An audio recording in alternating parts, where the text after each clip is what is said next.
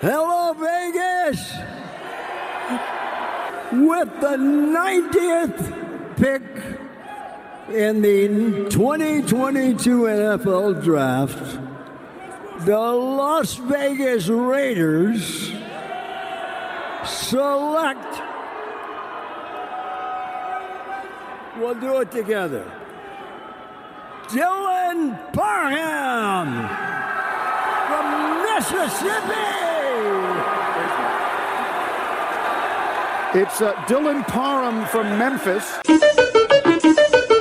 The Las Vegas Raiders select the wickedly talented one and only Adele Dazeem.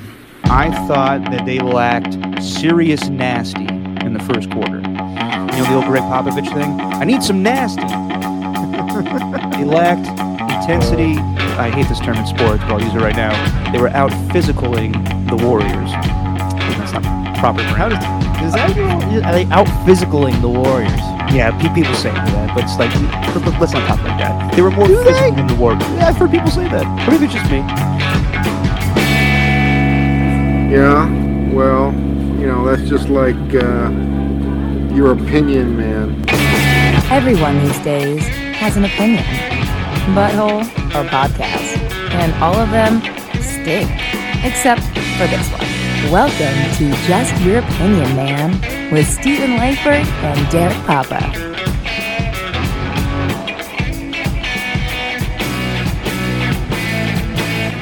Stephen, what do you think's more Las Vegas? Derek Carr's Mohawk or Wayne Newton announcing a Raiders draft pick?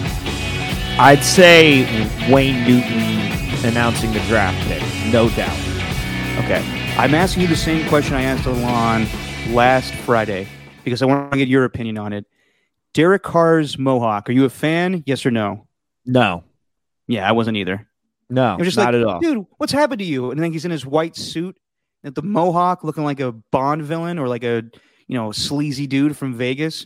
But well, the white suit, no problem, no problem on the white suit for me. The yeah, hair, looked like he was about to pull out a tiger or something. Yeah. No, there's there's always a there's always that holding period because you knew that the hair that he had last season, which was every time he'd take his helmet off, he'd look like 90s sitcom dad. He'd look like Steve Guttenberg as a quarterback. Or me with long like hair. Straight straight police academy, uh, where it's all slicked back and kind of like matted. But Ooh, uh, what? Guttenberg. Yeah, exactly. Guttenberg. I love a good Guttenberg reference. But uh, now it's just turned into like wannabe motorcyclist. Like he looks like someone in a motorcycle gang who's like the son of the leader. That's pretty accurate. So you haven't seen the Wayne Newton thing? No, I didn't, but Okay. I love that. I love that Wayne Newton's a part of it. He's one of my favorite Oh, parts dude. in Vegas Vacation, where he's just absolutely cuckolding Clark, Clark Griswold. He looks like such like a wax museum. Uh, first off, wel- welcome everybody to Just Your Opinion, man. Stephen Langford, Derek Papa. If you saw what happened on Friday with all of the second round picks, third round picks, fourth round, fifth round, sixth round, seventh round, they had celebrities and ticket holders and other people that are associated with either the city or the teams announce the picks. And Wayne Newton coming out at 90 years old. I, th- I think he's 90. Whatever, whatever he's, he's he's getting up there, but he's you know, he's put together. He still looks like like he's a young man, but he's doesn't sound like it. So he came out sounding like "Hello Vegas" with the 61st pick or whatever it was, 91st pick. The tw- in the 22 draft, the Raiders take, and then he and then Marcus Allen is there next to him. So he calls Marcus Allen to come over, and he goes, "We'll say it together. Come on, come over here." And Marcus doesn't say anything, and he just goes, Dylan Parham from Mississippi. then Rich Eisen or Mike Greenberg then say, It's Dylan Parham from Memphis. he said it with such confidence in his voice, like it was John Travolta introducing Adela Dazeem. Well, that's what you're supposed to do, man. You gotta have the confidence. But it was he- so and- and- wrong. Was and quite frankly, it- it's way more than than John Travolta. It's way more, but I'm laughing so hard at this. Oh Uh, yeah, he dude, he, he, he looks like looks like a wax figure. Oh my gosh. Looks like the Joker. Yeah. Oh, wow. 1960s. Joker. Yeah. No, I I mean, he, it sounds like he had more confidence in what John Travolta was saying, though. John Travolta did not have any Oh, no. confidence. He was The wickedly talented. That's what I was waiting for. The One and wickedly only. talented, one and only Dylan Parham. yeah. Terrible, man. Uh, what's a, like a what's a popular Wayne Newton song? Are we supposed to know one like off the top No. of our heads? I I more so know like is, is Wayne Newton the same vein as like Neil Diamond, like like snazzy performers from Vegas from the 1950s or 19 not, not 1950s but 1980s. I'd say Neil Diamond was far more than that, though, wasn't he? Well, yeah, the only thing I know about Neil Diamond is a few songs, but he was like a Vegas performer. And my favorite thing is always if Saturday Night Live when Will Ferrell would play Neil Diamond. It's like Neil Diamond, you bet your balls it's Neil Diamond. Yeah, Saving Silverman, the cover band, the Neil Diamond cover band. I'm all about it. Yes, yes. Oh God, Saving Silverman. You know what's uh, you know what's really funny is Ernie, our loyal listener, sends this, and then all of a sudden we have zero viewers. He's like, "Wow, he really did go check out this video of Wayne Newton." He's like, "I'll be right back." I'm surprised no one saw it. It was just hilarious to me, just the, the confidence in his voice. Just hello Vegas. uh, that's that's too good. Anyway, how was your weekend, sir? It's fantastic, man. Was in wine country, Paso Robles, it's called. Are you more of a wine guy now? No, I've never really been like. I've always kind of been a wine guy, but Never been a wino? What, what is it? What is it? What's the definition of a wine guy to you? Just somebody who drinks wine? A wine guy is a guy that is forced to drink wine because his girlfriend wants him to drink wine now. Mm.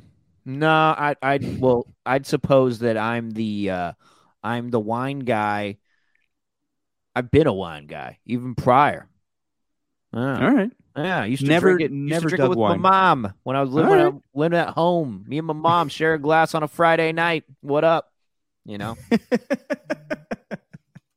I like it. You you and your mom have a nice uh, Jerry Buss, Mrs. Buss relationship if you've kept up with the show. Yeah, yeah. And she swears at me all the time and is trying to steal my estate and all my team and all that. Sell the money back to your ex-wife. Yeah, selling them all.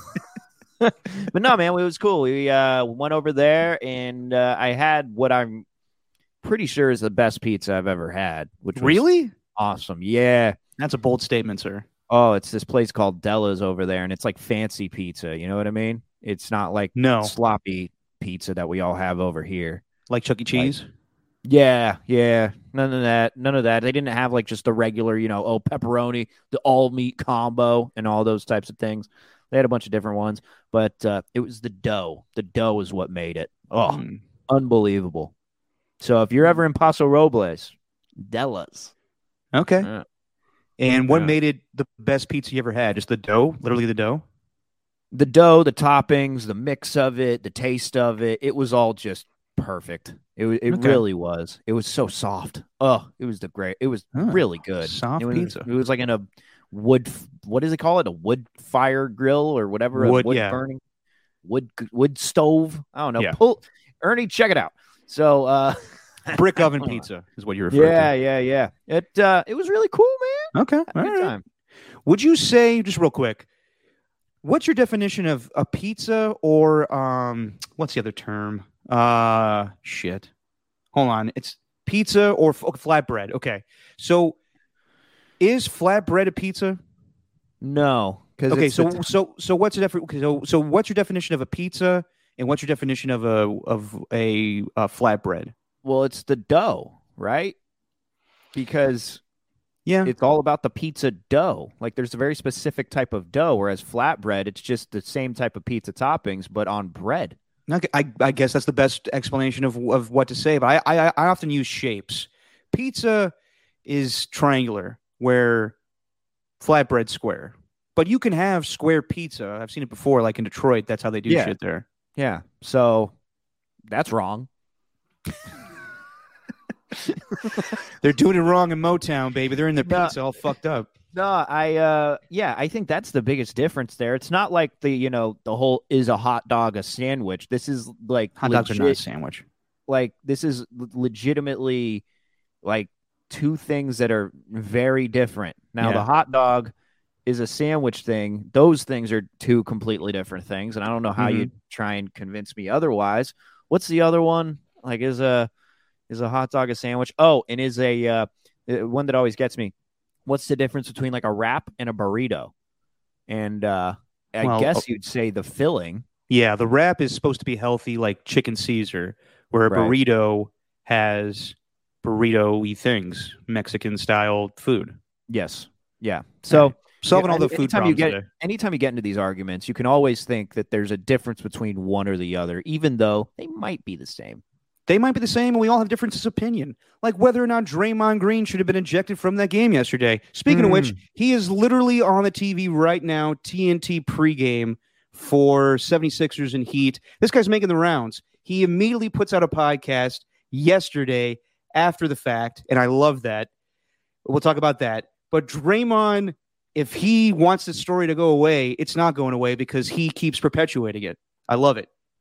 Yeah. But also, this is his job now. He's part of TNT. So, yeah, he's literally on TV right now talking about it. Yeah, this all just so happened in a time. I don't like it wasn't planned. You know, like this. Yeah. is, I mean, it probably was going to be him on TNT today.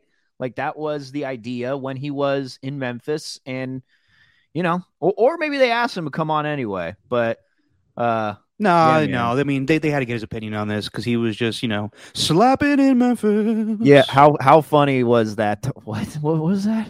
slapping in Memphis instead of walking in Memphis. He's Oh. slapping in Memphis. Okay, gotcha.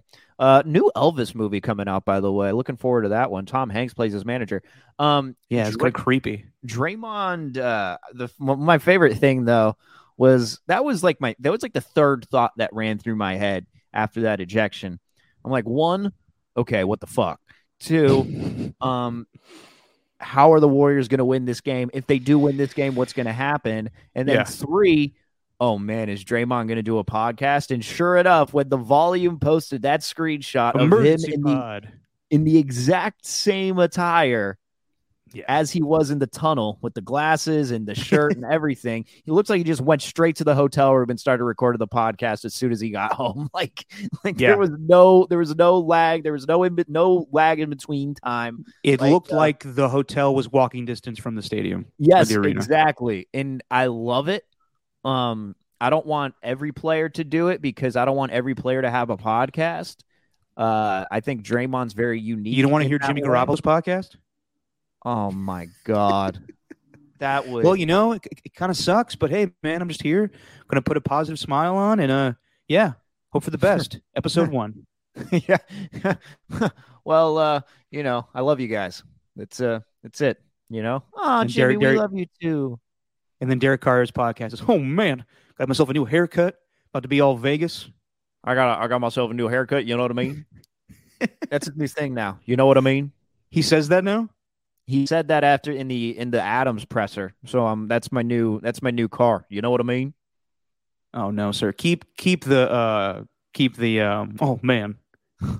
That- oh that- man, that- oh man, you know what I mean? That's my favorite part of the Derek Carr impression. Mm, oh man, that Oh, Davante, man. yeah. Oh man, that white Oh, my best oh, friend. Man. Oh He's, man, he, he's my best friend.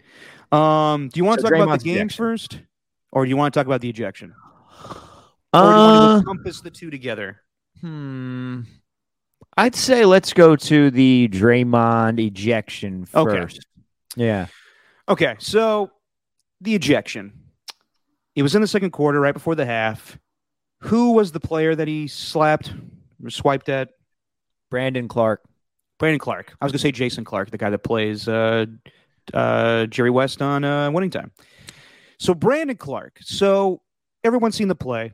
It looks like Draymond is going for the ball, but he hits him in the face, and then he proceeds to what he says help him help help him up by grabbing his jersey. And it turned to an awkward moment where we're all waiting to see if this is a flagrant one or a flagrant two. And I don't know if Draymond thought he was getting tossed out, but then he proceeds to sli- like do like pat himself on the head, get all crazy, jump around, yell at the fans. So was it a thing of he he thought that he was going to stay in the game. He's like, "Yeah, fuck all you people. Oh, you know what? I need to get out of here. Fine, I'll just you know I'll casually get out of here. Like I I thought this was all part of the plan." Because it was that part was awkward to me. He was just like, "Yeah, come on, yeah, you gonna throw me out? Oh shit, I'm, I've been thrown out. Uh, okay, I'm gonna slowly just get out of here."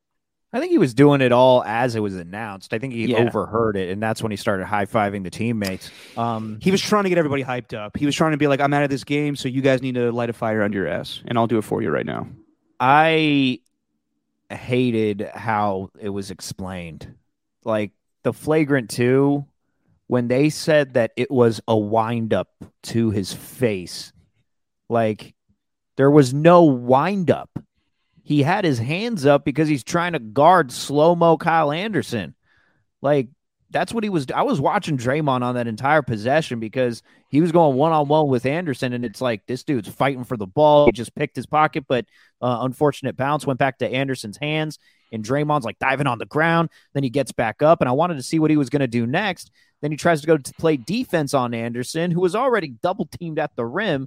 Then he Mhm. dumps it off to Clarke on the other side. So Draymond tries to go after Clarke with his hand already up, hits his face, and then pulls down the jersey and holds him up. I do think Draymond did enforce throwing him down, though. It's not like he was falling down. Like Draymond, like Draymond got that part wrong. Like Draymond, you weren't just grabbing his shirt so you could hold him down. The reason that you had to hold him back up is because you pulled him down. So Yeah. I didn't really get that part, but it shouldn't have been more than a flagrant one. That's it. It shouldn't have been. I agree with you. I think Draymond's not as innocent as he lets on, but that's how he plays defense. Um, and yeah, there wasn't anything malicious, in my opinion, to throw him out of the game. And yeah, like going back to him getting thrown out of the finals, like, do you want your best players thrown out of games for ticky tack shit like that? Like, it wasn't that big of a deal. right. And what did Brendan uh, Clark say yesterday? Like, that's you know, that's who he is, or that's that's the you know, that's That's his rap that's sheet. That's, That's Draymond. yeah, I mean, yes and no. Like, I do, I do agree that it is a, it's a history thing of Draymond, where you know we know the history with him getting thrown out of the finals, all the texts, him kicking Steven Adams in the nuts. It's just how he is sometimes. He is really intense on defense, but I didn't think there was anything malicious for him to get thrown out of the game like that. That's not fun for basketball. No, it's so stupid, and it sets like this this precedent that like, hey, if this happens, then we're gonna throw you out, which it shouldn't. Like this is this is the playoffs, man. This is it's gonna be physical. It's gonna get rough from time to time. So I do think though, and and what do you think? Do you think like his reputation played into it? Because if it did, then we got some real problems if reputation is a thing. Well, yes and no. I think that yes, reputation played a little factor into it just because it's Draymond. But I'm not surprised that the NBA didn't rescind this today. Because if they did, that would also cause a shitstorm of people like, well, then you, he, you know, you can't throw him out of a game like that. It's too late. It already happened. What I am worried about now is, you know, Draymond does get techs, and that counts as two tech points. When you get to four, you're suspended. Yep. So Draymond's got to ease up a little bit. Um, Draymond's always had the reputation thing. I feel like it's a balance with him of having very animated conversations with referees, which some referees are willing to have and some aren't. But then he goes overboard sometimes, like when he gets his point across saying that's a bullshit call, and then he'll keep saying that's a bullshit call, that's a bullshit call, and they're like, okay, Draymond, that's enough. Yeah. So I'm worried just going forward that that's how Draymond is. He is intense. That's what makes him so great defensively, but also it's a hindrance to your team if he's not playing. Availability, ability, availability is the best ability. Right. So I don't know. I mean, I will say this. Draymond also has to know that. Like I, I, I listened to his podcast yesterday, and it was it was great to hear him say it himself and not have to do a post game presser. So listen to the podcast. It's very interesting. It also it sounds to me like Draymond at times has split personality disorder where he's like he's like in the moment just all amped up and angry and everything and then he's like Draymond he's like he's like talking to himself like Draymond don't you think that based on your reputation that they're going to throw you out of this game? And then he's like, now I and now I think to myself, okay, so now I'm two points away from being thrown out of a game, being suspended for text, and that's something I do. Yeah. But doesn't he need to realize that? Like he's talking like as if it's like a past narration thing, like, and little did I know that if I kept this up, I would have been thrown out. Well, that's partially what he talked about, right? The little birdie on his shoulder telling I him know. to not do what he was doing. But uh like that little birdie, I don't think that was a little birdie. I think that was Andre Iguodala and Kevon Looney that he was hearing. Yeah, probably. Like 'cause those guys looked so frustrated. And Uh, Andre has been the was voice of reason on the bench. Sorry to cut you off, but yeah, Andre's been the voice of reason, you know, telling Clay, don't be in your head after the game. So while Andre's not uh, playing right now with his neck, he is serving a purpose on the bench. But sorry, I was cutting you off there, Stephen. Yeah, no, it, it, it's uh, it, and by the way, the it's not technical fouls. Let's let's get it correct here on just your opinion, man, Derek. It's Oh, sorry. flagrant. It's the Oh, flagrant bad. points. Flagrant fouls, Yeah. correct. Sorry. So if uh, yeah, so if you get four, then you're out, and uh, that's Yes, what happened bad. in 2016. It wasn't just hey, yeah, they suspended him because uh, of LeBron. No, they didn't suspend him for that. They suspended him because of previous flagrants, one of which was upgraded to two points with Yeah. the Steven Adams kick to the nuts. An accumulation of flagrants. Yes. Yes. So it needs four flagrant points. And I'm not going to lie, man, that makes me nervous. That really does. It makes me nervous too, and even Draymond acknowledged that. But he also said, you know, Tim Kawakami asked him today, like, does that, you know, creep into your head? And he's like, nope, you know, I'm gonna keep playing the way I play. But here's my thing: I agree with Draymond, and I agree with everybody. It was bullshit what happened yesterday. But going back to the 2016 finals, I remember sitting in that press room when Draymond Green came to the table after losing Game Seven, and this is before I was stuck in the room with LeBron James and verbally said, I can't fucking deal with this. Draymond comes to the table and he was very soft spoken and he was humble and he was honest, saying, I can't put my team in a position like this again. I need to learn from my mistakes. And I think that was very moving at the time. And I think that was very honest. But also, I don't think he's shown that since. And, you know, we could go back to him getting thrown out of the Charlotte game a year ago, and he's calmed it down a little bit. He knows when it's important not to get thrown out of games. The LeBron James thing was out of his control. That was LeBron baiting him, and it is what it is. But I also think that, you know, as good of a player he is, he also needs to realize that some of his actions lead to these things. So while fair or not fair, he did get thrown out of the game yesterday, and that is going to be a detriment to your team going forward. So if he, you know, gets another flagrant, one, two, it's going to be bad. So that's just something he needs to keep in mind going forward that they have a real chance to win the NBA championship this season. And it hasn't been a problem before. So I think I'm probably going overboard here. But you just, you know, I just want you to stay calm. Please stay calm. You're a great defensive player. You don't need to swipe at people's faces, even though I don't think it was that big of a deal. But let's just calm down. We need you for, and hopefully another series after this and another series after that. Does it reset if No. he get, if he gets suspended, or oh, is it just like reset? or uh, is it just like each flagrant from here on yeah, I out mean- you get suspended one more game? I feel like that's a question we ask every playoff run for the Warriors. Uh, yeah. I think the an- I think the it- answer if is it- yes. If it resets, man, then just get the flagrant two out the way. You can get suspended for one of these games. You've give you've earned that luxury with your team winning game one. I don't know Hurry about that, get- Hurry up and get another flagrant two. No, and then uh, stop uh, it. uh, uh, uh, dude, it's it's it's not good. Uh, it's not. But I wonder, man. I wonder if that podcast had anything to do with them not reducing it. Like, Oh, I don't know about that. I mean, no one's they're not going to admit it, but the dude just literally went on there and trashed the refs when you're not supposed to speak. There's a reason you're not supposed to speak at press conferences after an ejection.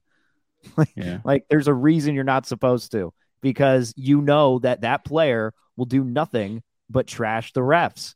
And Yeah. he wasn't, he wasn't like, um, he wasn't directing it at anybody. He wasn't, you know, like saying like this dude's terrible, this dude blah blah blah. He was saying in the nicest way possible that he just doesn't understand why he got the tech and he thinks that his re- reputation had something to do with it. I do think that recording a podcast and going out there and just spilling all of it, I think that played into it even though it might even though you might not think it does. I I think it personally does. I just don't think the NBA wants to look bad after doing that a year a, a day ago. No, So they're not going to they're not going to admit their mistakes. And even Steve Javie during the moment said, "Yeah, this is a flagrant two. So they're going to they're going to Did- hold did up he? the letter of the law. Did, yeah, I think he did. pretty sure he said it was a flagrant one. He said he would have called it a flagrant run, but he understands the wind up and everything of why it was called a flagrant two. Ah, Steve. I know. I know. Hey, the great thing about this, they won. I'm glad that the conversation is not so intense today because, hey, they won the game. So, the game itself, quick turnaround for the Grizzlies because they just finished up their series with the Timberwolves on, what was it, Thursday? Or it was Friday, actually. Mhm. Quick turnaround for them, but the Warriors had to travel to Memphis, and I thought that they lacked serious nasty in the first quarter. You know the old Gregg Popovich thing. I need some nasty. they lacked intensity.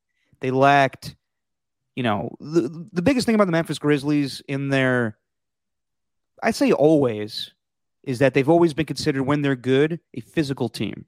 Even Yeah. with the Z-Bo days, Tony Allen, to now, they are considered a physical defensive. You know, they, they shoot a lot of threes, as we saw yesterday, Right. but they are a physical team.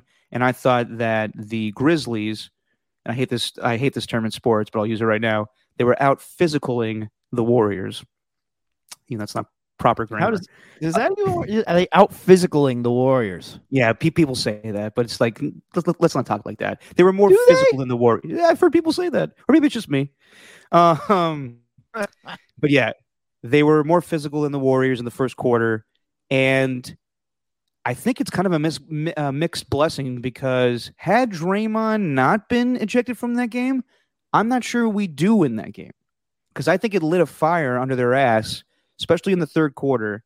Uh, how how how they doing in the third quarter? I think they outscored them. What was it, thirty-two to or thirty-six to twenty-nine? As they do, DefCon three comes through again. They always do great in the third quarter. It's a Dub country, Derek. dub country. My bad. My bad. Damn it. Well, let, let's talk about this. They started off the game with a lineup change. They did go with GP two guarding Ja Morant. Uh-huh. While John Moran did a good job, he made more threes than he did in yesterday's game than he did in the whole series against the Timberwolves. Yeah. I think that's a good thing going forward. I like that. Um, Jordan Poole had his best game coming off the bench, uh, point wise, 31 points in the playoffs. Uh, they got to find a way to stop this Jaren Jackson Jr. guy. 33 points, nine of or six of nine from three. Um, and then yeah, I mean the Warriors just they looked like the more playoff experience team. They're, That- uh, I, I disagree. I don't think Jaren Jackson Jr. is going to be the one they have to stop. Um, that dude's not Morant? gonna, that dude's not going to score like that. Like Not every all. game, he's but that was that- that was a pretty good performance. But yes, I agree with you. it was fantastic. He's an athletic. He's an athletic marvel. He's unbelievable. Although his shooting stroke really bothers me. It's like he extends his arm all the way out, uh, extends his arms all the way out, and then he lets go of the shot. It's just it looks very it's aesthetically displeasing. But um the guy that I'm watching out for in this next game and someone who can get them going who didn't is uh Desmond Bane. That dude is an unbelievable three-point shooter, only going 1 of 5 in this one. Um with Steph primarily guarding him, but GP2's poster in the first quarter that Mhm. kind of like sucked the life out of Desmond Bane, I think. Mentally that was getting at him, but I think going forward you can afford to let Jaren Jackson do that. And as a matter of fact, I hope he gets more confidence along with Ja Morant too, um, where they're just going to shoot threes. Like I'm totally okay with that because they're not going to do it at a clip that they were doing that. Uh, but Bane is one that I personally think if you're if you're going to look for someone here who it's like, well, they're going to have to figure out a way to stop them. Well, Bane is one I'm thinking you got to figure out a way to continue to stop him and not let him impact the games because like that Jaren Jackson Jr. game is not going to happen. It's not going to happen every game. Yeah, I agree with you. Um, and they didn't let him really do anything in the fourth quarter. It was really all Ja Morant, and uh, eventually they played some good defense on him. But um, yeah, man, I, I I'm with you though. Like they they are gonna Jaren Jackson Jr. They do have their hands full with him, but he's not gonna he's not gonna shoot like that again. No, I he's really not. The, the, the so. problem is Ja Morant. And even though I like GP2 in the glove lineup, uh, you know, he's going to get his. Uh, Mhm. Ja Morant's a fantastic player. But it's crazy to me that the Warriors probably had their worst game of the playoffs. And the Grizzlies, Ja Morant played a great game. Uh, I'm forgetting his name. He, uh, Jaren Jackson Jr. had a fantastic game. They they played a basketball, but they needed to play their A plus plus basketball, and it just didn't work out. And that's got to be a there's a, a demoralizing feeling that they got Draymond ejected. Jaren Jackson Jr. had a fantastic game. Jo- Ja Morant had a fantastic game, and in the end, it wasn't good enough.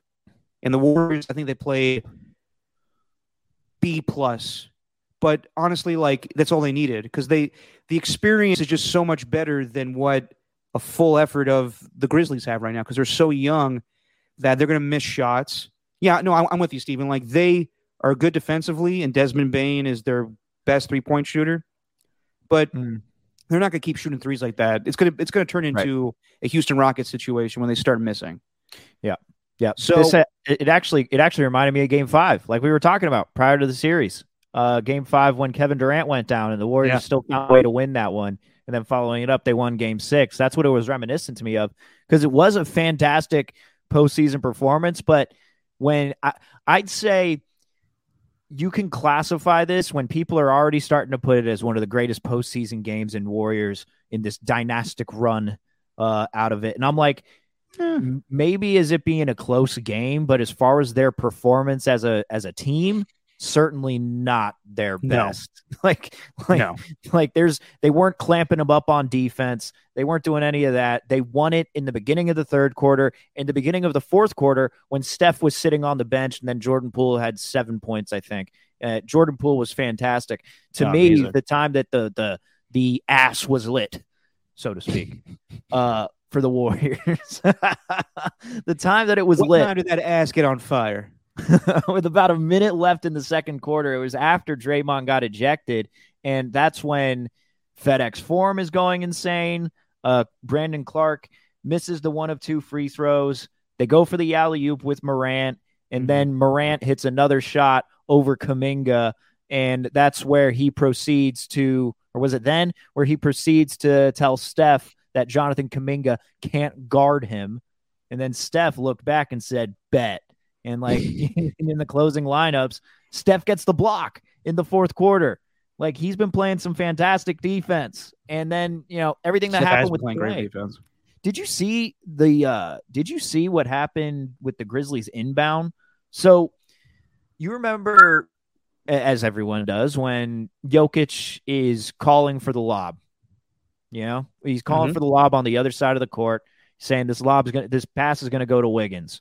When Draymond was already fouled out and it was uh, Otto Porter on the inbounds and Andre Iguodala already had five fouls. He called for the lob. He knew it was coming because he studied their film. Well, uh, Yeah. Jacob Rubin, who's the player development coach, basically told the team, like, once he saw the alignment, hey, this is what's coming.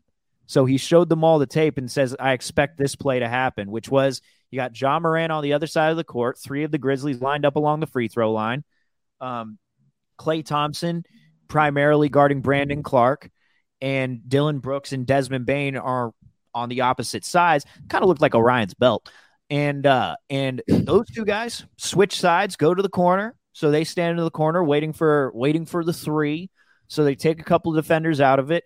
Then Ja Morant just sprints past Gary Payton like a running back because Payton was face guarding him and then Klay came off of Clarke because he knew that Clarke wasn't going to be waiting holding that ball and getting the shot so he came off Clarke and tried to shade Ja Morant to the other side and stops him. It was a very well drawn up play, but the Warriors knew uh, that it was going to happen. So shout out to Jacob Rubin. Pretty cool stories like that, man. Good job, Jay Rubin. Um, just real quick, finishing up the game. Yeah, the Warriors played great defense when they needed to. Klay or Steph was amazing with 24 points. I see what you're saying now, though, with the free throws. That's becoming an issue. Um, just because they're not automatic, and you expect them to with Yeah. Steph. And you do have an argument to be made with Jordan Poole and him taking the tech three throws, but uh, I'd still go with Steph. But yeah, it, it is dicey now, which is something I never thought I would say, but it is what it is. Hey, man, end of the world. Andrew Wiggins making the two free throws down the stretch. That was huge That- with three minutes Ooh, left. Man, I was because Andrew Wiggins has just been so infuriating to me. I think he's great defensively and he he fits well with the offensive scheme. But God, offensively, sometimes he just drives me crazy. So I'm glad he sunk those in and was clutch. On Why? the other why side- does he? Why does he drive you crazy? What, what was the? I I think that he's definitely serves a purpose on the roster, and I don't want to trade him for Rudy Gobert, whatever that erroneous report is, um, which wasn't even a report. It was just uh, I think um, Windhorst talk about it on a podcast. Did you see this? Yeah, rumor. you have pet bees. I don't want you on my team. That's it. That's fair. That's Yeah. absolutely fair. Pet bees. Get out of here. But no, I, I you know Andrew Wiggins just Should be on the he Hornets. has he has yeah he i just feel like he could take games over and he just doesn't and it doesn't fit well in this offense but there's sometimes where i don't know like i wanted to be more aggressive um offensively and he just does he doesn't have it I don't think that's his job anymore. Like i I, think not- his I know it's not job his is job is straight up get rebounds. Like that's it. That's Because that's, fine. that was huge yesterday. yeah no it was So I, I I think mean, I think the free throw. I think those free throws with three minutes left, though, that showed like yeah psychologically his confidence was there, man. And then he, he was going out there and just jumping all over the place and making it tough for the Grizzlies to fight for every rebound. Um, I thought Wiggins was awesome in yesterday's game. So I understand like where you're coming from. You want him to be more aggressive, sure. Um, and and, and that's, that's not and his role. rightfully so. But if he if he has games like that in crunch time, where because he's done that before, um, going back to what was it game? Uh, what was that game three where he got the offensive rebound, which led to Jordan Poole with this unbelievable layup. Like, if Yeah. Wiggins, like, if he's not aggressive, then okay. But if he does that toward the end of games, then I can live with that.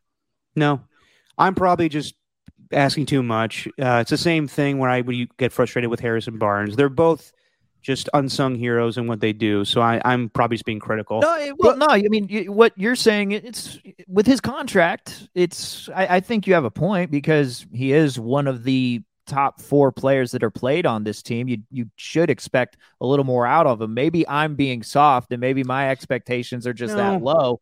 But uh, that's really what I was thinking. No, I mean, I when we got Andrew Wiggins, I wasn't expecting him to be the Andrew Wiggins from Minnesota that everybody wanted him to be.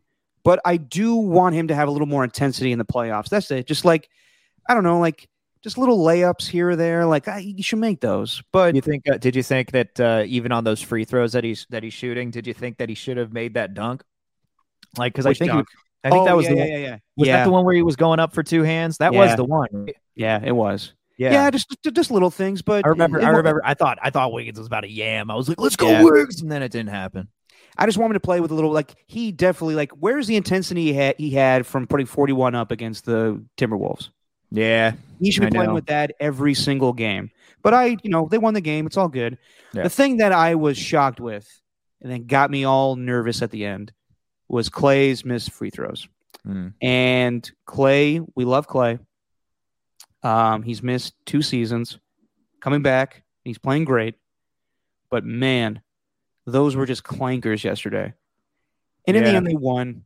And you know, it, if if Ja Morant gets that layup in, we're like, shit, that's ugh, what a demoralizing win. And it, you know, encompasses everything with Draymond being ejected. But it, you know, it goes our way. But Klay, I don't know, man. Like he's still a little bit in his own head, and it may be just a psychological thing from not playing for two seasons. But he rushed those free throws a little bit, and then afterwards, you saw they won the game, and he was on the court verbally saying, "I fucking missed those free throws." And Andre grabs him and just like, "Let's move on, dude. Let's go to the next game."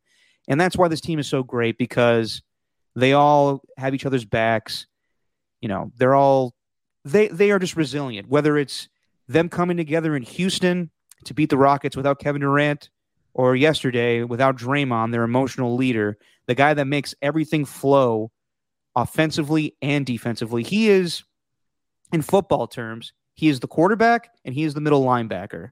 He everything goes through Draymond, and the fact that they got that done yesterday was just so impressive and just speaks to what Steph yester- said yesterday, just their championship DNA. Yeah, I'm with you, but um, I also don't think that uh, as far as Klay goes, I'm not too worried about. Um, I'm not worried about the free throws. I'm just not. Um, he shot 90% from the line throughout the season. He hasn't had that many this year. I do think that's just a that's just a bad game, and it did lead to one of my favorite favorite Klay Thompson moments. You're saying that he looked like he was saying I fucking missed those free throws to Andre.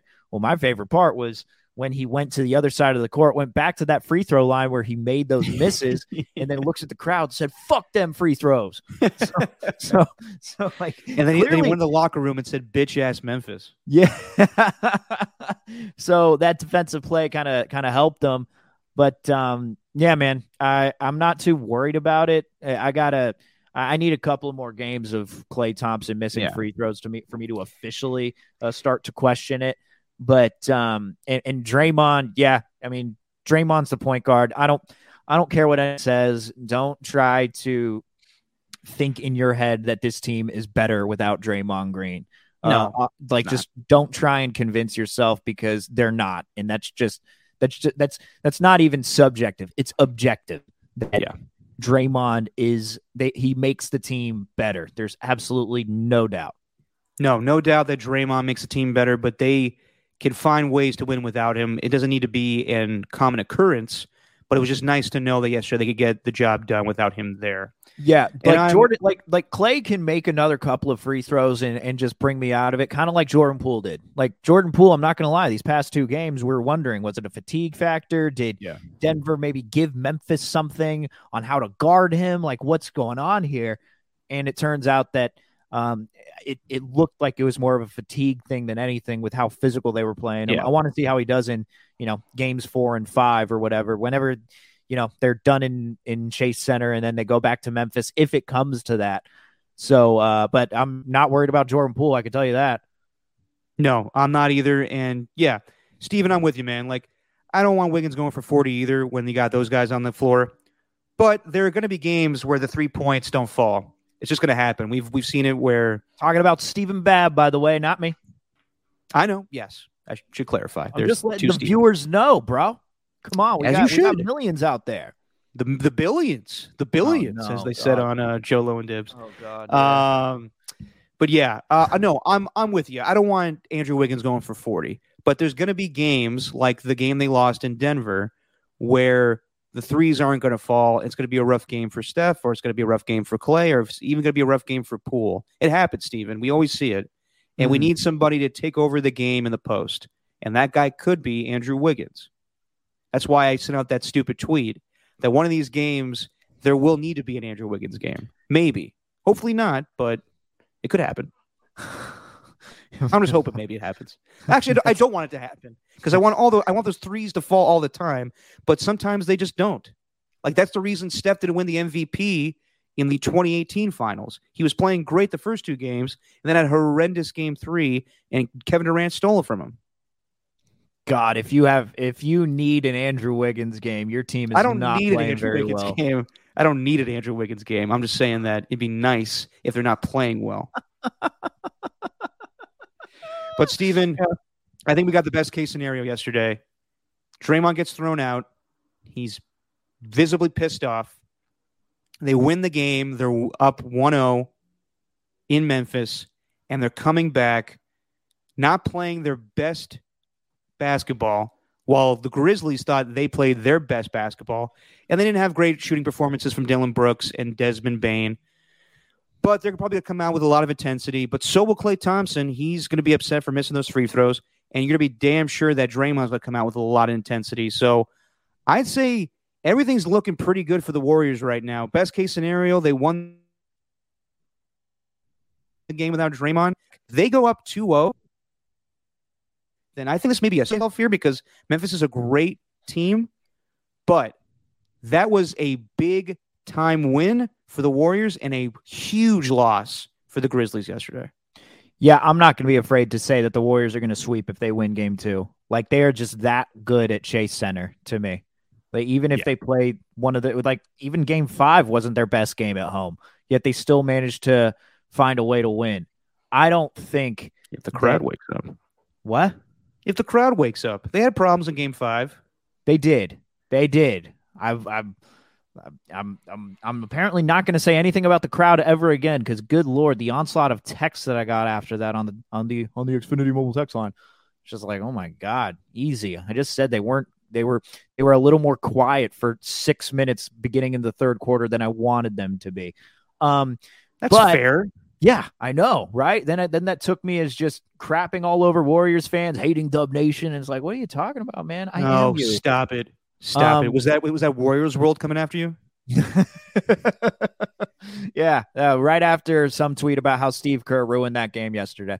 Um, uh, but uh, but um, dude, like, yeah, if if they win this second one in Memphis, I am not afraid to say that they are going to take the next two at Chase Center. I think that place is just going to be going insane, and the crowd feeds off of it. Like they they or not the crowd, the the team feeds off of the crowd. I really Yeah, think they do. Jordan Poole does.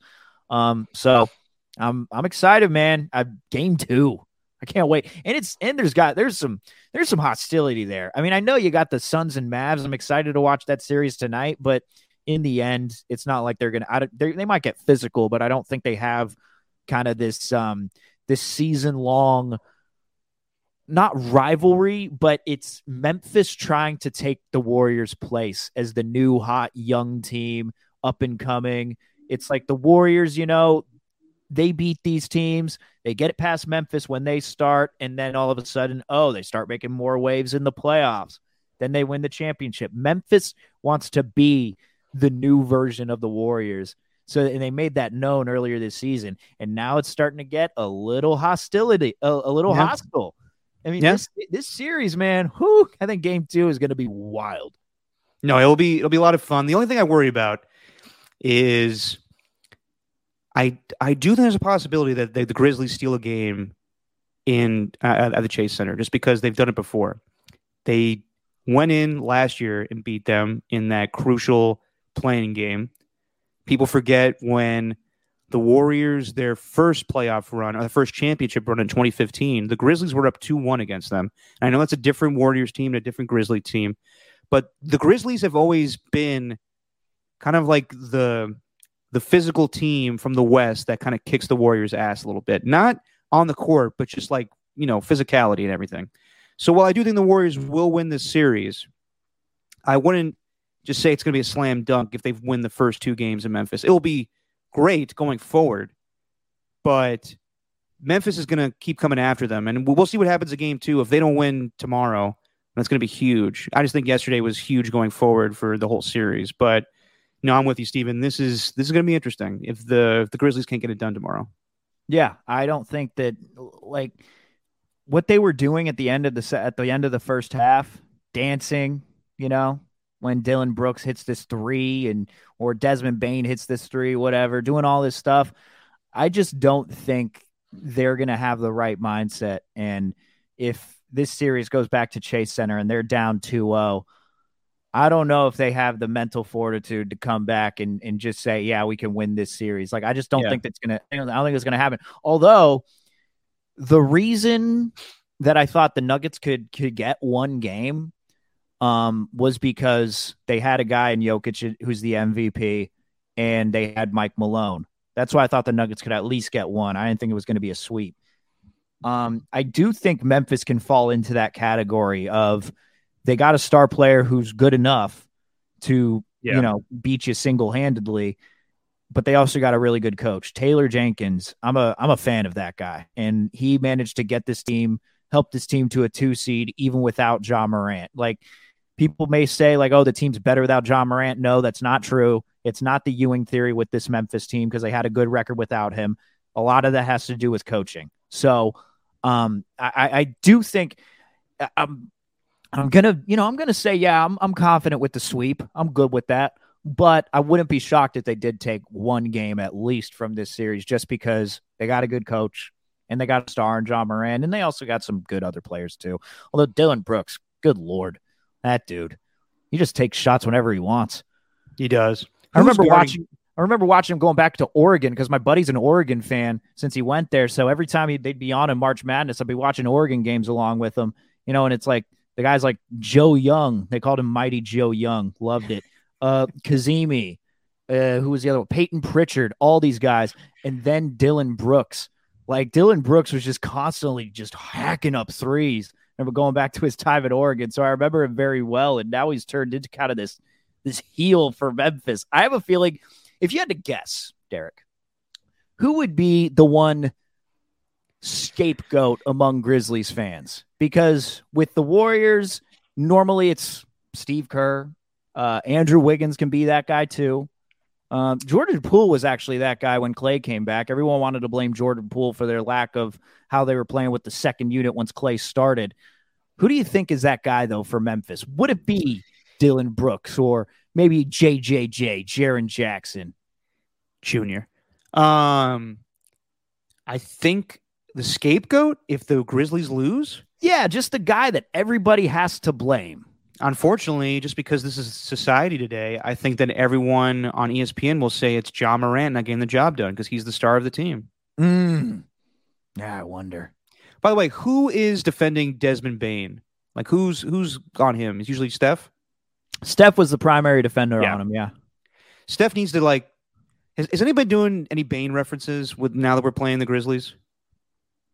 No, because that movie has uh, was out ten years ago, so we're kind of past it. I think. Still, Steven, I I want Steve. I want Stephen Curry just to be like, "Oh, you think you could shoot in the dark? I was molded by it." Ah. Oh my god! Nothing like a good Bane voice. You know what I mean? You, you what? Nothing like a good Bane voice. All right, hang on. Let me let me try mine. I'm gonna. This better be good. Bane, smash. I'm Bane. Was that from the Batman and Robin version? With Yeah, uh, that's from the George Clooney version. That's not from this new Batman that everyone's going off about. Not this Dark Knight Rises crap. It's all about the George Clooney with nipples Batman. I do miss George Clooney's Batman. Just being like, "Hello, freeze! I'm Batman." Yeah, Arnold Schwarzenegger uh, made me think in that movie. Uh, I used to Oh, think he was incredibly puns. tall, and then I saw him in the movie, and I'm like, damn, you're kind of short, Arnold Schwarzenegger. Yeah. No? Um. By the way, so they they approved a sequel for the Batman, and the rumor is that they're trying to do a realistic portrayal of Mister Freeze, the guy that was frozen in ice and survived, and has a heart of ice and freezes people to death. They want to do a realistic interpretation of that. The realistic interpretation better be you got the realistic realistic interpretation is be you better give him some crappy catchphrases. Well, oh or just my bring back Arnold. huh? This is the winter of your discontent. It's just like what are they watching? They're watching the old Frosty the Snowman from those. Uh, I'm Mr. Ice Christmas. I'm come Mr. on, Snow." sing! Ah, come on, sing! Ah. it's like what is what is happening right now? That's such a good movie. That's such a good movie. And Yeah. then uh, Uma Thurman as Poison Ivy. Mm-hmm. And he's like rubber lips. Sorry, but rubber lips are immune to your touch. Yeah, yeah, yeah. Everybody, chill. All right, Steven. So you were away this weekend. Did you see any of the draft or did you catch any of the, the draft selections by the 49ers or the Raiders? I saw the selections. Um, What'd you The- think? well, I think Parham from Tennessee. I'm I'm glad. It looks like the Raiders. Barnum from Mississippi. oh, sorry. I thought it was. Damn it. He actually is from Tennessee because he went to Memphis. Um, don't know anything. Not gonna act like I watched any Memphis college football in my years, and uh, not gonna act like I watched the interior of their offensive line with a clean with a keen eye. But if they think this is their dude, I was actually going back and looking at the uh I was looking back at the the starting offensive line for the Patriots. And uh a lot of their guys were like homegrown from the later mid to late rounds. Like none of them uh, some I think Nate Solder was the first round pick. We looked back at that one. But other than that, a lot of those guys, the fifth round, the sixth round, uh, when you really look at it. Now, granted, were they the greatest offensive line? No, but they got the job done. So I do have some uh, I do have some faith there that McDaniels and Ziegler chose the right guy. Um, that running back from Georgia, Zamir White. Zamir White. That's a that's an interesting one because they as we couldn't talk about it and, and all the news happened that they declined the options of Yeah. Jacobs and Abram and Cleveland Furl. Uh, they at least tried to replace two of those players in this draft. I think that this new guy, I think he's going to try and take that starting running back job. And then uh, this new edge Josh Jacobs. yeah, not this year, but after this year. I mean, that's interesting. I, you know, yeah, we'll see. I mean, me, me and Alon were talking about it that we think that out of those three guys, the most likely guy to return would be Josh Jacobs. There's no Cleveland Farrell hasn't shown enough to be, you know, the fourth overall pick and remain on this team. And then Jonathan Abram, you know, funny with the Solomon and Salmon stuff, but just gets hurt way too much and can't really cover. Um, he had a hard time with uh, Darrell Williams in coverage last year. But just to go through the draft picks, uh, Dylan Parham from Memphis, guard. Uh, he might be your starting right guard for the Raiders this upcoming season. Zamir White, you said from Georgia, running back. Neil Farrell, not Furl, not related to Cleveland, from LSU, defensive tackle. Matthew Butler, defensive tackle from Tennessee. So they're trying to get the big boys some beef on the defensive line. Thayer Munford Jr., offensive tackle from Ohio State. And then the last selection, Brittain Brown, another running back. So, Steven, you might be right that they're trying to find a replacement for Josh Jacobs so they don't have to pay the first round money to Josh Jacobs and have a guy like Zamir White who, you know, could be less. Yeah. Because Yeah. you got to pay Hunter Renfrow and Darren Waller. Right. 100%. And I think that if he shows something this year that he can take over as the number one guy, he will. Um, but Jacobs has a year to prove himself. I don't know what he's going to be worth.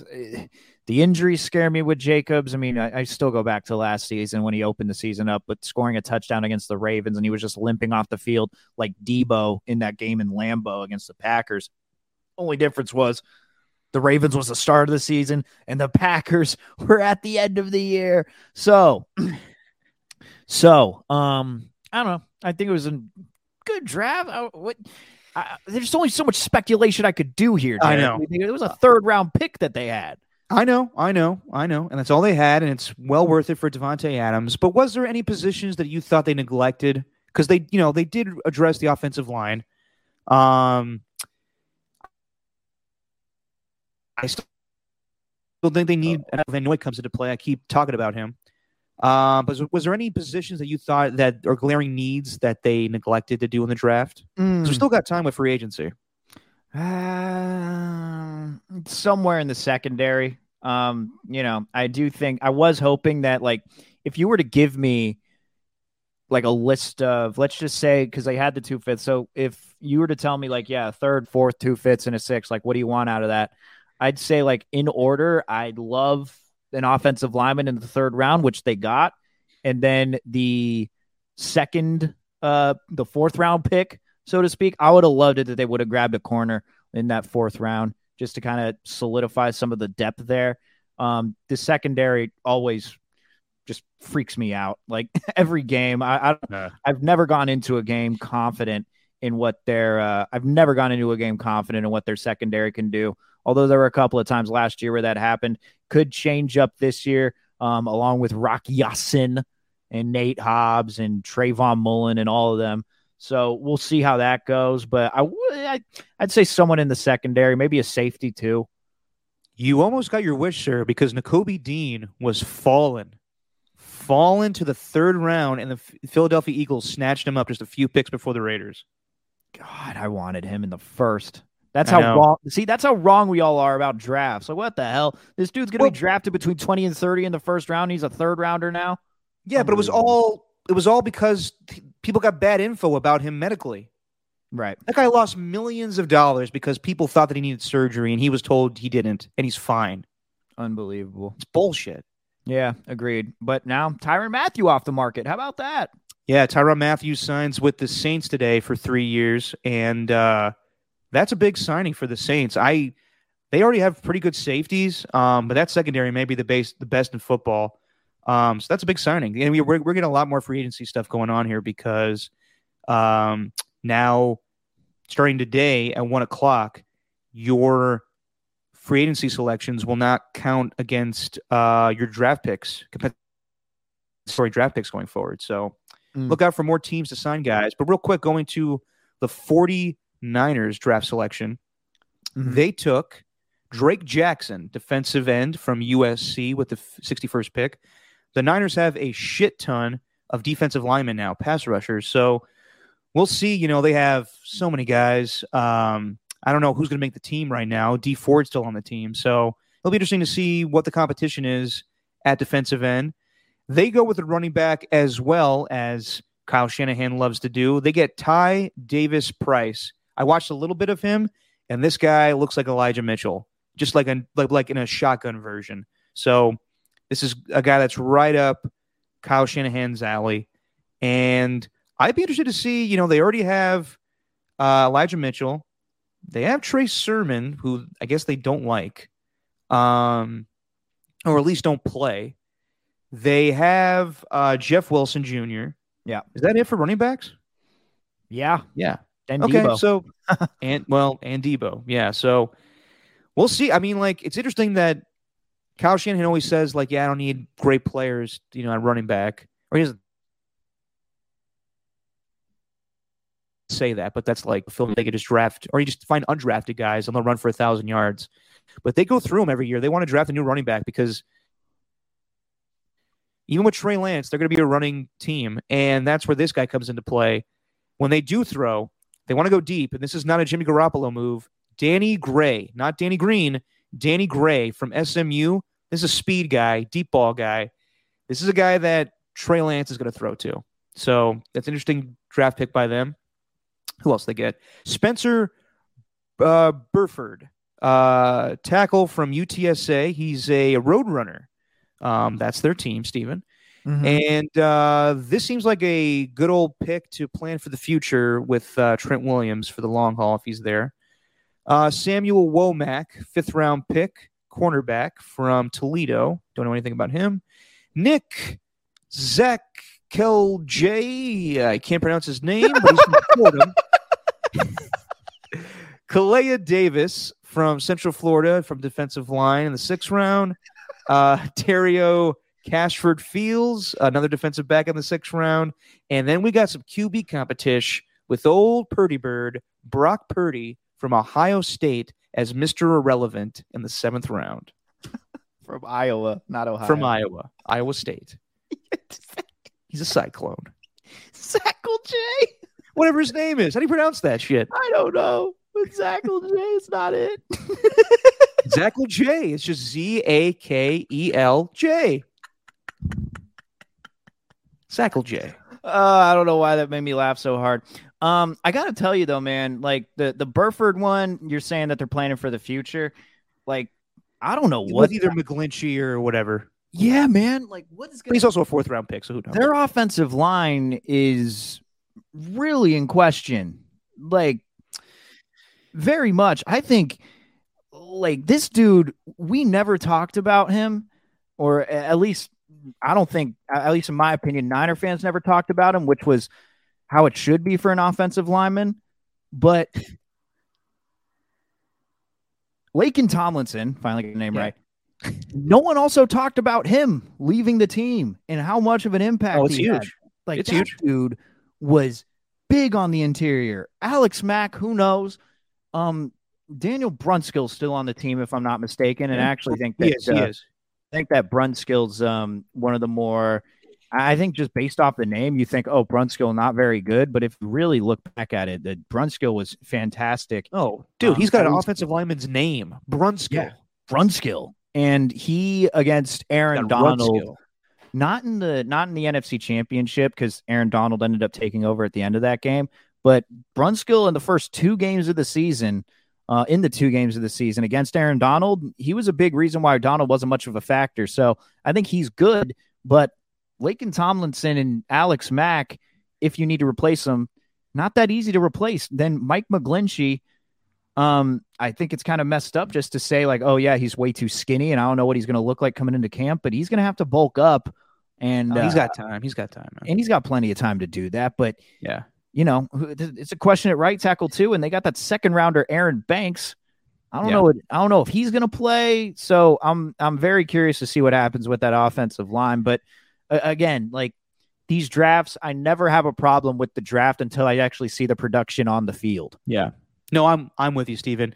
I was probably 100% wrong. It's sounding like it's leaning towards Alex Mack is going to retire. Okay. So right. they, Right. they, they they did not draft a center. Um, so there's J.C. Tretter who's out there, free agent, could be a guy they pick up, but that's something they need to plan for.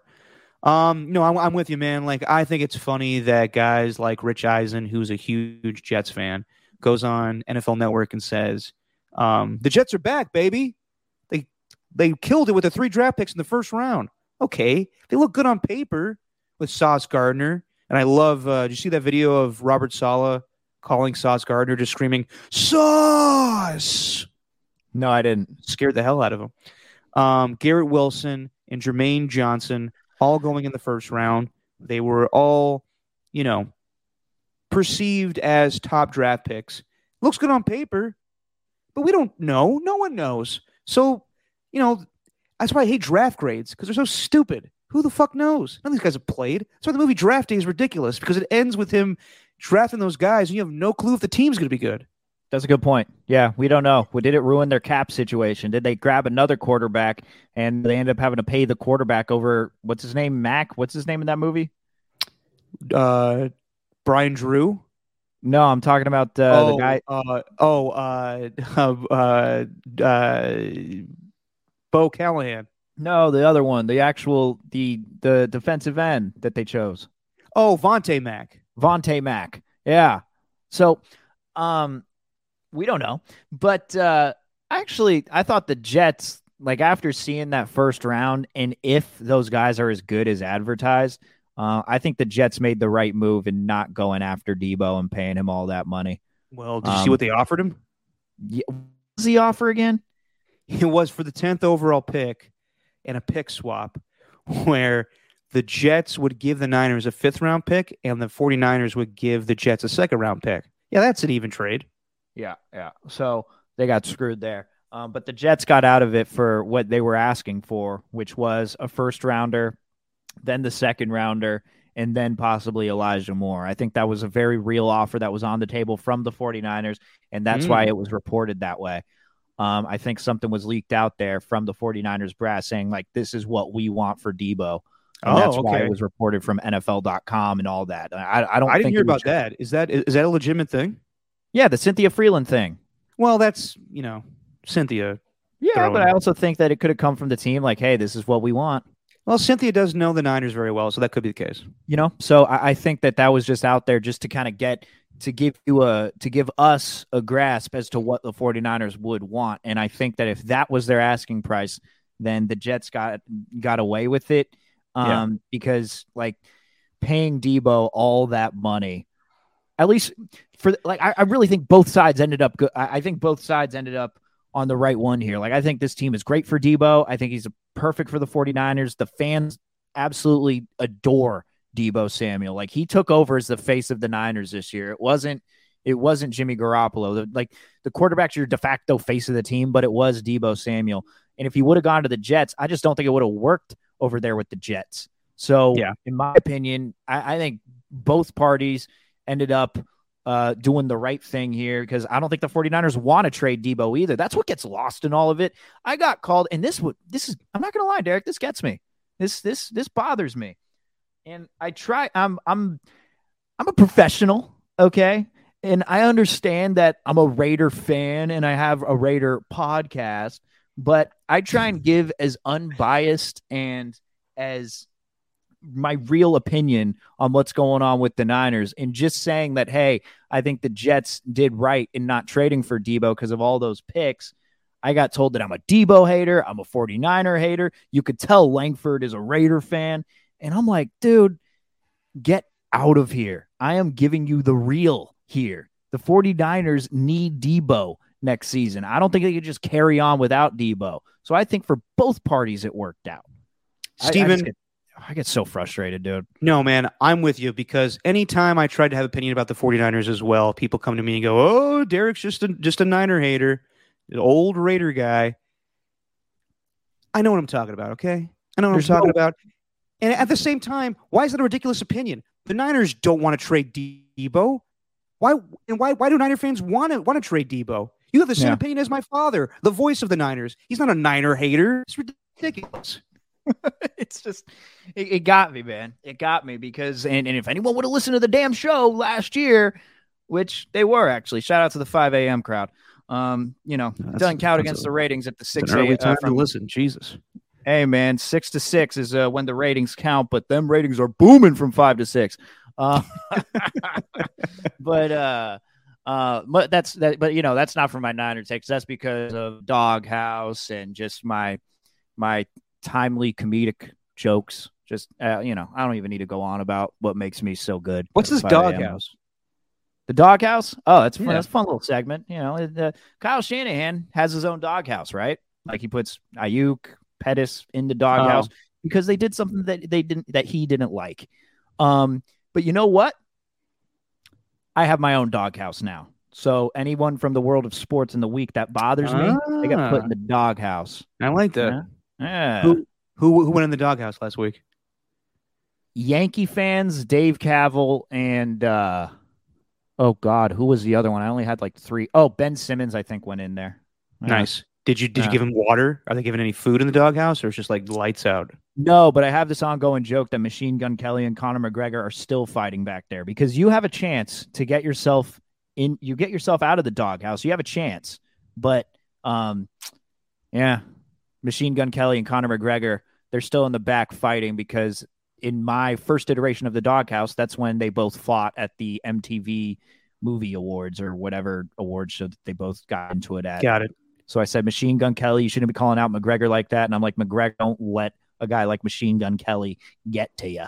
So, you know, there's, there's, there you go. All right, doghouse. Don't worry, Bab. I'm not putting any, I'm not putting any of the listeners into doghouse. Don't trip. It's all good. Don't do that. Just people from sports that aren't going to listen, Yeah. So that aren't going to hear it.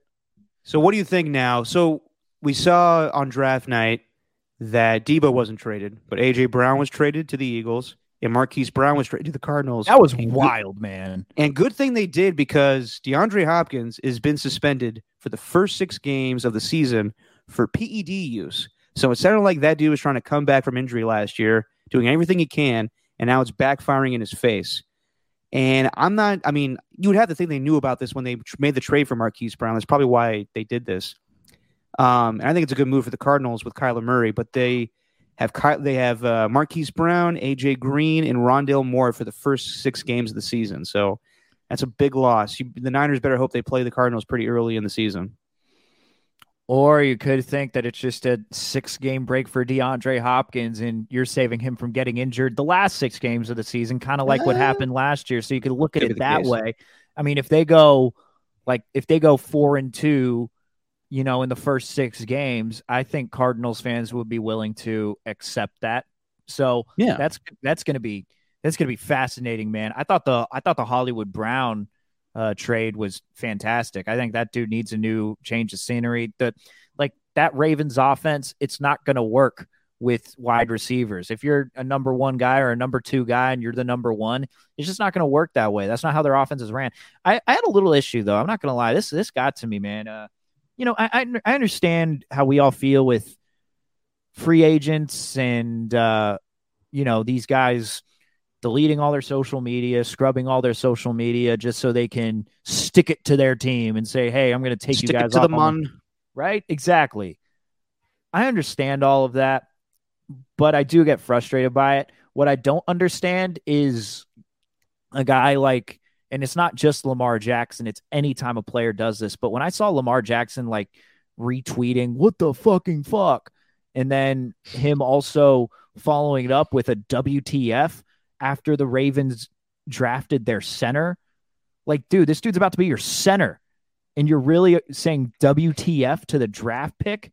I think he then clarified as saying, "I'm not saying it about the center. I'm saying it about Marquise Brown being traded. Okay, I'm, I'm, gotcha. I'm not. I'm, oh, yeah, Yeah, and and and I mentioned that on the show. Actually, I put Lamar Jackson uh, in the doghouse for that. I was like, dude, you're in the Ooh. doghouse. You're going to be tweeting out your emotions there. But at the same time, like if he was tweeting out about Brown, fine. But then they reported that Brown was out for the 2021 season, or after the 2021 year, he said like, "Hey, I don't want to be here anymore. I request Yeah. a trade." So I it, it, it, it wasn't anything new. He he said he even voiced it to Lamar like this offense doesn't fit me. So it's like, dude, just like any, and it's not just Jackson. I'm not trying to single out Jackson here, but he was the guy this season every- everybody on the Titans because this happens every year. But it's just like, dude, what the hell? And the other thing with the AJ Brown trade, like we can parse through it, but Mike Vrabel being Yeah. visibly pissed that they traded AJ Brown. Him going on the media, going to the media, Rich Eisen show saying like, as long as I'm coach, AJ Yeah. Brown is still going to be here, and clearly not having it happen. I mean, you want to talk about the movie Draft Day? Mike Vrabel was Dennis Leary in this situation, um, but uh, I can't coach this team, Sonny.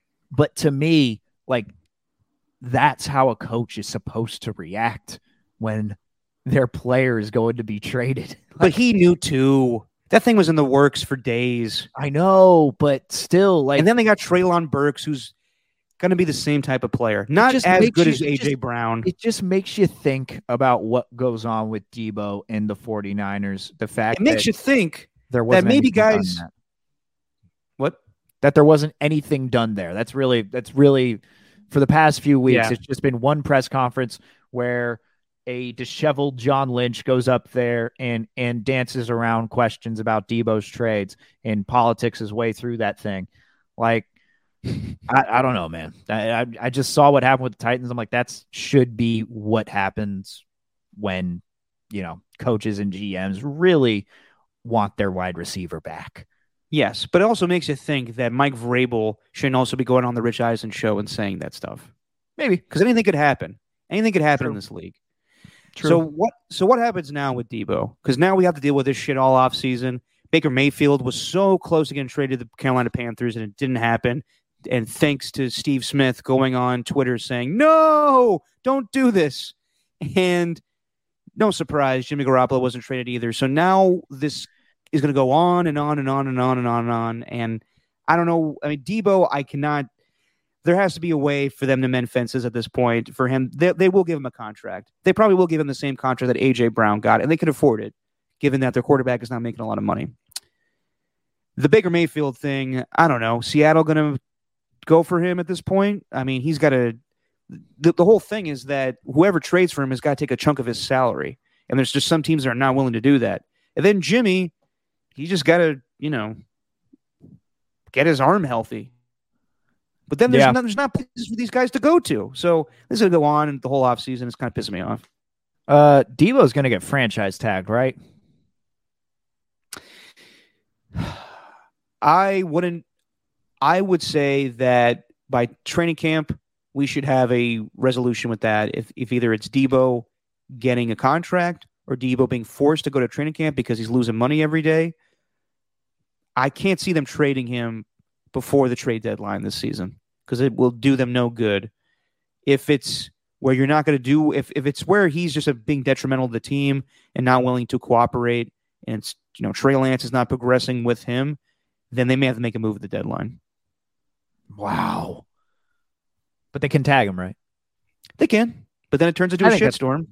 I think that's what's I going to the- happen. But the Packers could have just tagged Davante Adams. they did. Yeah, he wanted to go. Yeah. Whew.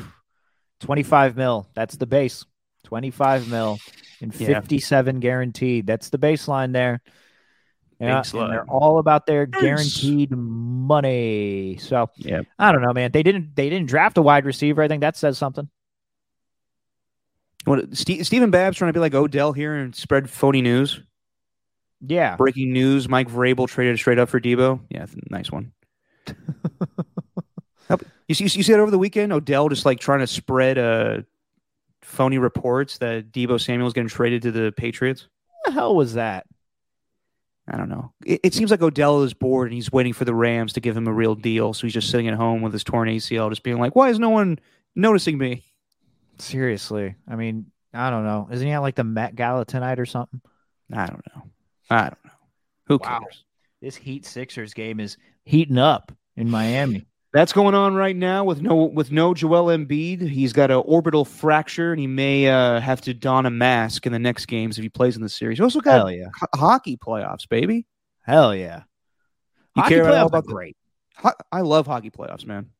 Yeah. They're I'm looking forward to this Tampa Bay Lightning Maple Leafs series because the Maple Leafs haven't won a series in quite some time, and the Lightning are back to back champions, but they're not as good as they've been in a couple years or last year. Listen to you. Talking a little hockey. I got a Canadian roommate who watches hockey, so Oh, nice. You've been watching a lot of the Maple Leafs or what? no, I haven't watched a lot of the regular season, but I do literally have hockey on right now. I got one TV with the uh, I got one treadmill and one TV going with the basketball playoffs, and I got one tread treadmill and TV going with the hockey playoffs. Can you get rid of one of those treadmills, please? Believe me, God sir. Believe me, sir, the second treadmill will be gone soon.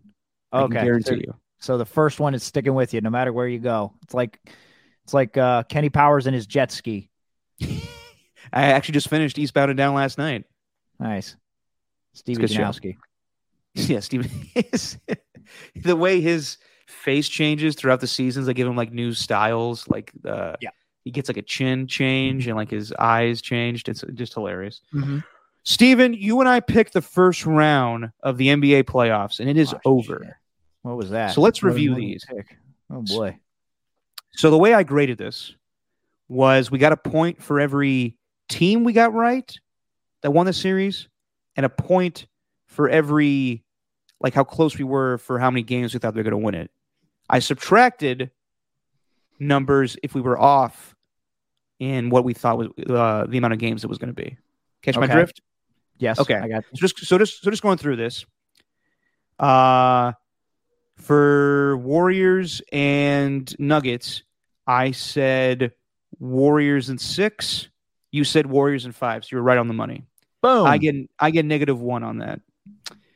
I stand for Suns, uh, Pelicans. I said Suns in five. Uh, I was off one. You said Suns would sweep, so you were off two. Suns in four. Yeah, I know, I know.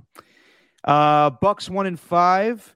You got that. I said Bucks would win in four, so I was off one with that. We both were completely off zero points with Nets and Celtics. Celtics one and four. Uh, I you said the Heat would sweep the Hawks. I said the Heat would win in five, and they did win in five. Then the 76ers won in six. I said the Sixers win in six. I got that right. You said Sixers win in five, negative one. I said Grizzlies would win in seven. I was off one. You said Grizzlies in seven, off one. And both of us were wrong with the Jazz winning in five. So in total, Steven, I win four to three. So what does that mean? Next podcast, just drip hot sauce on your tongue three times. All right, fine. But real quick, let's Want me do, to do it now? I will do it now. Just get it out the way.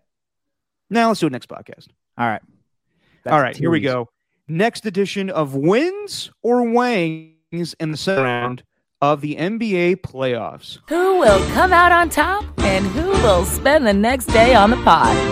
Time for wins or wangs. Oh, yes. All right, so we got the beginning yesterday with Warriors and Grizzlies. Ooh, we got some music now. All right, Steven. So we already know who won the first game of the series. Warriors are up, but we both were going to pick the Warriors to win the series, I believe. I'm going to say Warriors win this series in five. What do you say, sir? Uh, mm. yeah, I'll keep it safe. Warriors in five. All right then. Then we got the Bucks and Celtics. The Bucks haven't lost the game since Khris Middleton went down with an injury. It's been really impressive, and Giannis was just a, a force against the Celtics. I thought the Celtics were going to win this series prior to yesterday, and I'm still going to go with that. I'm going to say the Celtics win this series in seven. Okay. I think Bucks in six. Ooh, I like that. I like that. Yeah. Then we got the game that's going on right now as we speak. The Heat are beating the Joel Embiid-less 76ers 50 to 45. I'm taking the Heat this I'm taking the Heat to win this series in 7 as well. Yeah, you think so? I'm actually going to take the Sixers in seven. I think Joel. Even without Embiid? Yeah, I think I, I think I think Embiid's going to come back with a vengeance, and they're eventually going to win the series in seven. That's what I think is going to like happen. it. I like it a lot. And then we got the Sixers seven. Mavs. I like the okay. And then we got the Mavs and Suns. Uh, mm, Sun- Suns and Mavs. I'm thinking. Mm, I'm thinking Suns in five. Let's do it. I'm taking Suns in 5 as well. So there we Wow. go. How many different? Yeah. Uh, I'll go back and listen. I forget already. All right. Sweet. I'm sure. I'm. I'm, I'm sure Steven or Ernie are keeping track. yeah, probably. They know me better than I do. It's scary. uh, before we get out of here, Stephen, I want to talk about this real quick. What? I went to uh, going around LA right now. There is a big comedy festival. Netflix is a joke comedy festival, and it was fun. A lot of people are performing. Uh, Larry David's actually performing tonight. Not performing, like a sit down interview. This is the thing he canceled the HBO special for, just like a sit down thing that he did live in front of uh, an audience. It's around somewhere over here in LA. Seth Rogen did something last night. I think John Mulaney's performing at the Forum later this week. I, however, got to go see Dave Chappelle at the Hollywood Bowl this past Saturday night. Uh, and it wasn't just Dave, it was him and a couple friends, as he said. Uh, I'm not a huge fan of this guy, but the roast master, Jeff Ross, hosted it. Um, yeah, uh, he's a little much sometimes. You don't like him, Uh, huh? I mean, eh, some of his stuff's kind of a little too much, but I mean, he's a comedian. He's funny for the most part. Yeah, apparently everything is a fucking roast, people. You need to calm down. It's like, dude, you made the most effed up joke ever. Like, you know? But anyway. Yeah, basically. Uh, John, a general. Uh, Jon Stewart showed up, not announced. It was awesome. Uh, he did a lot of good stuff. Um, do you know the comedian Jimmy Carr? yeah, the British. Yeah, he came out. Uh, he solid. I, I remember him from back in the day. He did a lot of. Uh, he used to do a lot of. Remember when Comedy Central used to do like Comedy Central presents, Yeah. like stand up specials. Those were fantastic. I guess they're all on Netflix now. Um, Michael Che. No new SNL this week, so Michael Che performed a little bit before uh, Chappelle came out, and I don't think he had a lot of stuff written because he kind of just like mumbled through his set, and then he goes, "Yeah, they're telling me to come off. All right, here we go. Here's Dave." Did uh, Uh, did Jimmy Carr do his laugh by any chance? He did. He did his. yes, yeah. it was perfect. He hosts everything in England. It's insane. ev- every game show. Yeah. yeah. Oh. And then the weirdest thing was between um, Jon Stewart and Michael Che performing was a musical performance by none other than D'Angelo, the R and B singer. Wow. and he rocked the house, dude. He's playing guitar. He sang this song that was just motherfucker over and over and over again, and it was awesome. and this was the craziest part. He was performing with, I'm pretty sure, on drums, Questlove, but no one acknowledged that it was Questlove Well, how'd you know it was Questlove? Just based on the because they drumming? would put him on the camera. They would put him on camera, and I'm pretty damn sure it was Questlove. But no one said anything that, and we got Questlove on guitar. It made a lot of sense because Questlove is a huge Dave Chappelle guy. Um, he- Right. and yeah, I I thought that it was Questlove, but no one gave me confirmation that it was Questlove. Pretty sure it Huh. was. So they showed him on sh- camera. They showed him. Yeah, they they went back to him drumming, and yeah, big fro and everything. Like it, it, it looked like Questlove. Interesting. Well, Oscar winning, Oscar winning. What's that? I tell you, I watched Summer of Soul. Hey, oh, oh, did you see it? Yeah. Good movie. Haven't haven't watched the whole Man. thing yet. Oh, it's fantastic. Oh yeah. Need to, need to make time. Yeah, I was like Oscar winning director Questlove not getting any love with uh you know saying it's him You were on a quest for love. for love. Beat you to it. And then there was Dave, and let me just say real quick. I know that uh, he's not the most popular guy right now, um, and he says some things that I'm not a fan of lately. But I do think that he is probably the best comedian of my lifetime, and it was just awesome to see him. I'm not gonna give any, any way of the jokes because what I think I saw is going to be his next Netflix special. Um, there was a lot of production involved. He came out to music, and in the background there was uh, a title called "The Lunatics Manifesto." So I think Hmm. that's going to be the title of his next of his next Netflix special. I'm not going to give anything away. He said, but he did bring up uh, Will Smith and Chris Rock, and it was actually surprising what he said. But I'm not going to give it away because I was told not to. When you go to a Dave Chappelle show now, they want you to seal your phone in a like zip, not like a Ziploc bag. Like I, right. I thought it was. So when we got there, I heard that you had to do that, but I didn't know that like they lock it. Like you, have to, you, have to, you, have to, you have to put your phone in a bag, but I didn't know that the, the bag was locked. So I'm sitting there with my buddy, and I go, "So are we just operating on the honor policy that no one's going to take this phone out of their bag?" And He goes, "No, dude. What are you stupid? They lock the bag. Like you can't get to your phone right now if you tried." I'm like, "Ah, that's bullshit. I could." Try. And I like, you know, they they lock the bag. So like thousands and thousands of people all lined up at the end of the concert, just being like, "Can you uh, untie my phone, please?" It sounds exactly like you. That's bullshit. I could get my phone right now. The the honor policy here. I'm going to bring my phone out and tweet this whole lineup. I think Jack White does the same thing. That makes sense. I think so. Where you you, you lock up the phones because they hate people taking photos and videos, and they want them to be in the moment with their performance. But it was cool though. It was good. Yeah. Dave Chappelle good. Oh, he was he was great. Good. Spent uh, three minutes on uh, what he spoke about in the last special, and I was like, "All right, let's." Let, I don't want I don't want this to be the whole damn thing. Yeah. Oh well. Yeah, is what it is. Anyway, sir. Um. Oh, real quick before we get out of here, it is May. It's gonna be May, and I'm so glad that this is back. I want to promote this on the podcast. If you want to, Stephen, you're gonna be there. I'm gonna be there. Greek Fest coming May 20th through the 22nd. You're gonna be there, right? Don't give me that look. We've been waiting for this goddamn thing for three years now. You've been waiting for this damn thing for three years now. You Oh, bring come this on. up every single time we talk. Yeah, because it's Anna's thing. That's how we all became friends. I know, but uh I hope to make it. But on the Saturday, I'm going to be busy. Friday, we'll see. I I, think the Friday is uh, going to be the day. But um, hey, man, the Greek Fest is a lot of fun though, and the lamb sandwich and the loukoumades and the spanakopita and the uh, what's the oh damn it, what's the cheese called? Oh, The flaming cheese with the sausage. yeah. We'll get in on again before the Greek Fest to And promote eu- more. then a euro. Oh, and yeah. then dancing because we love to And dance at the then- Greek Fest. and then dancing where you go out there and you start bobbing your head in a very maniacal way. Oh yeah, baby. It's, yeah, to it gets really weird. and I'm just sitting on the side drinking a lot of wine. What are you doing Saturday?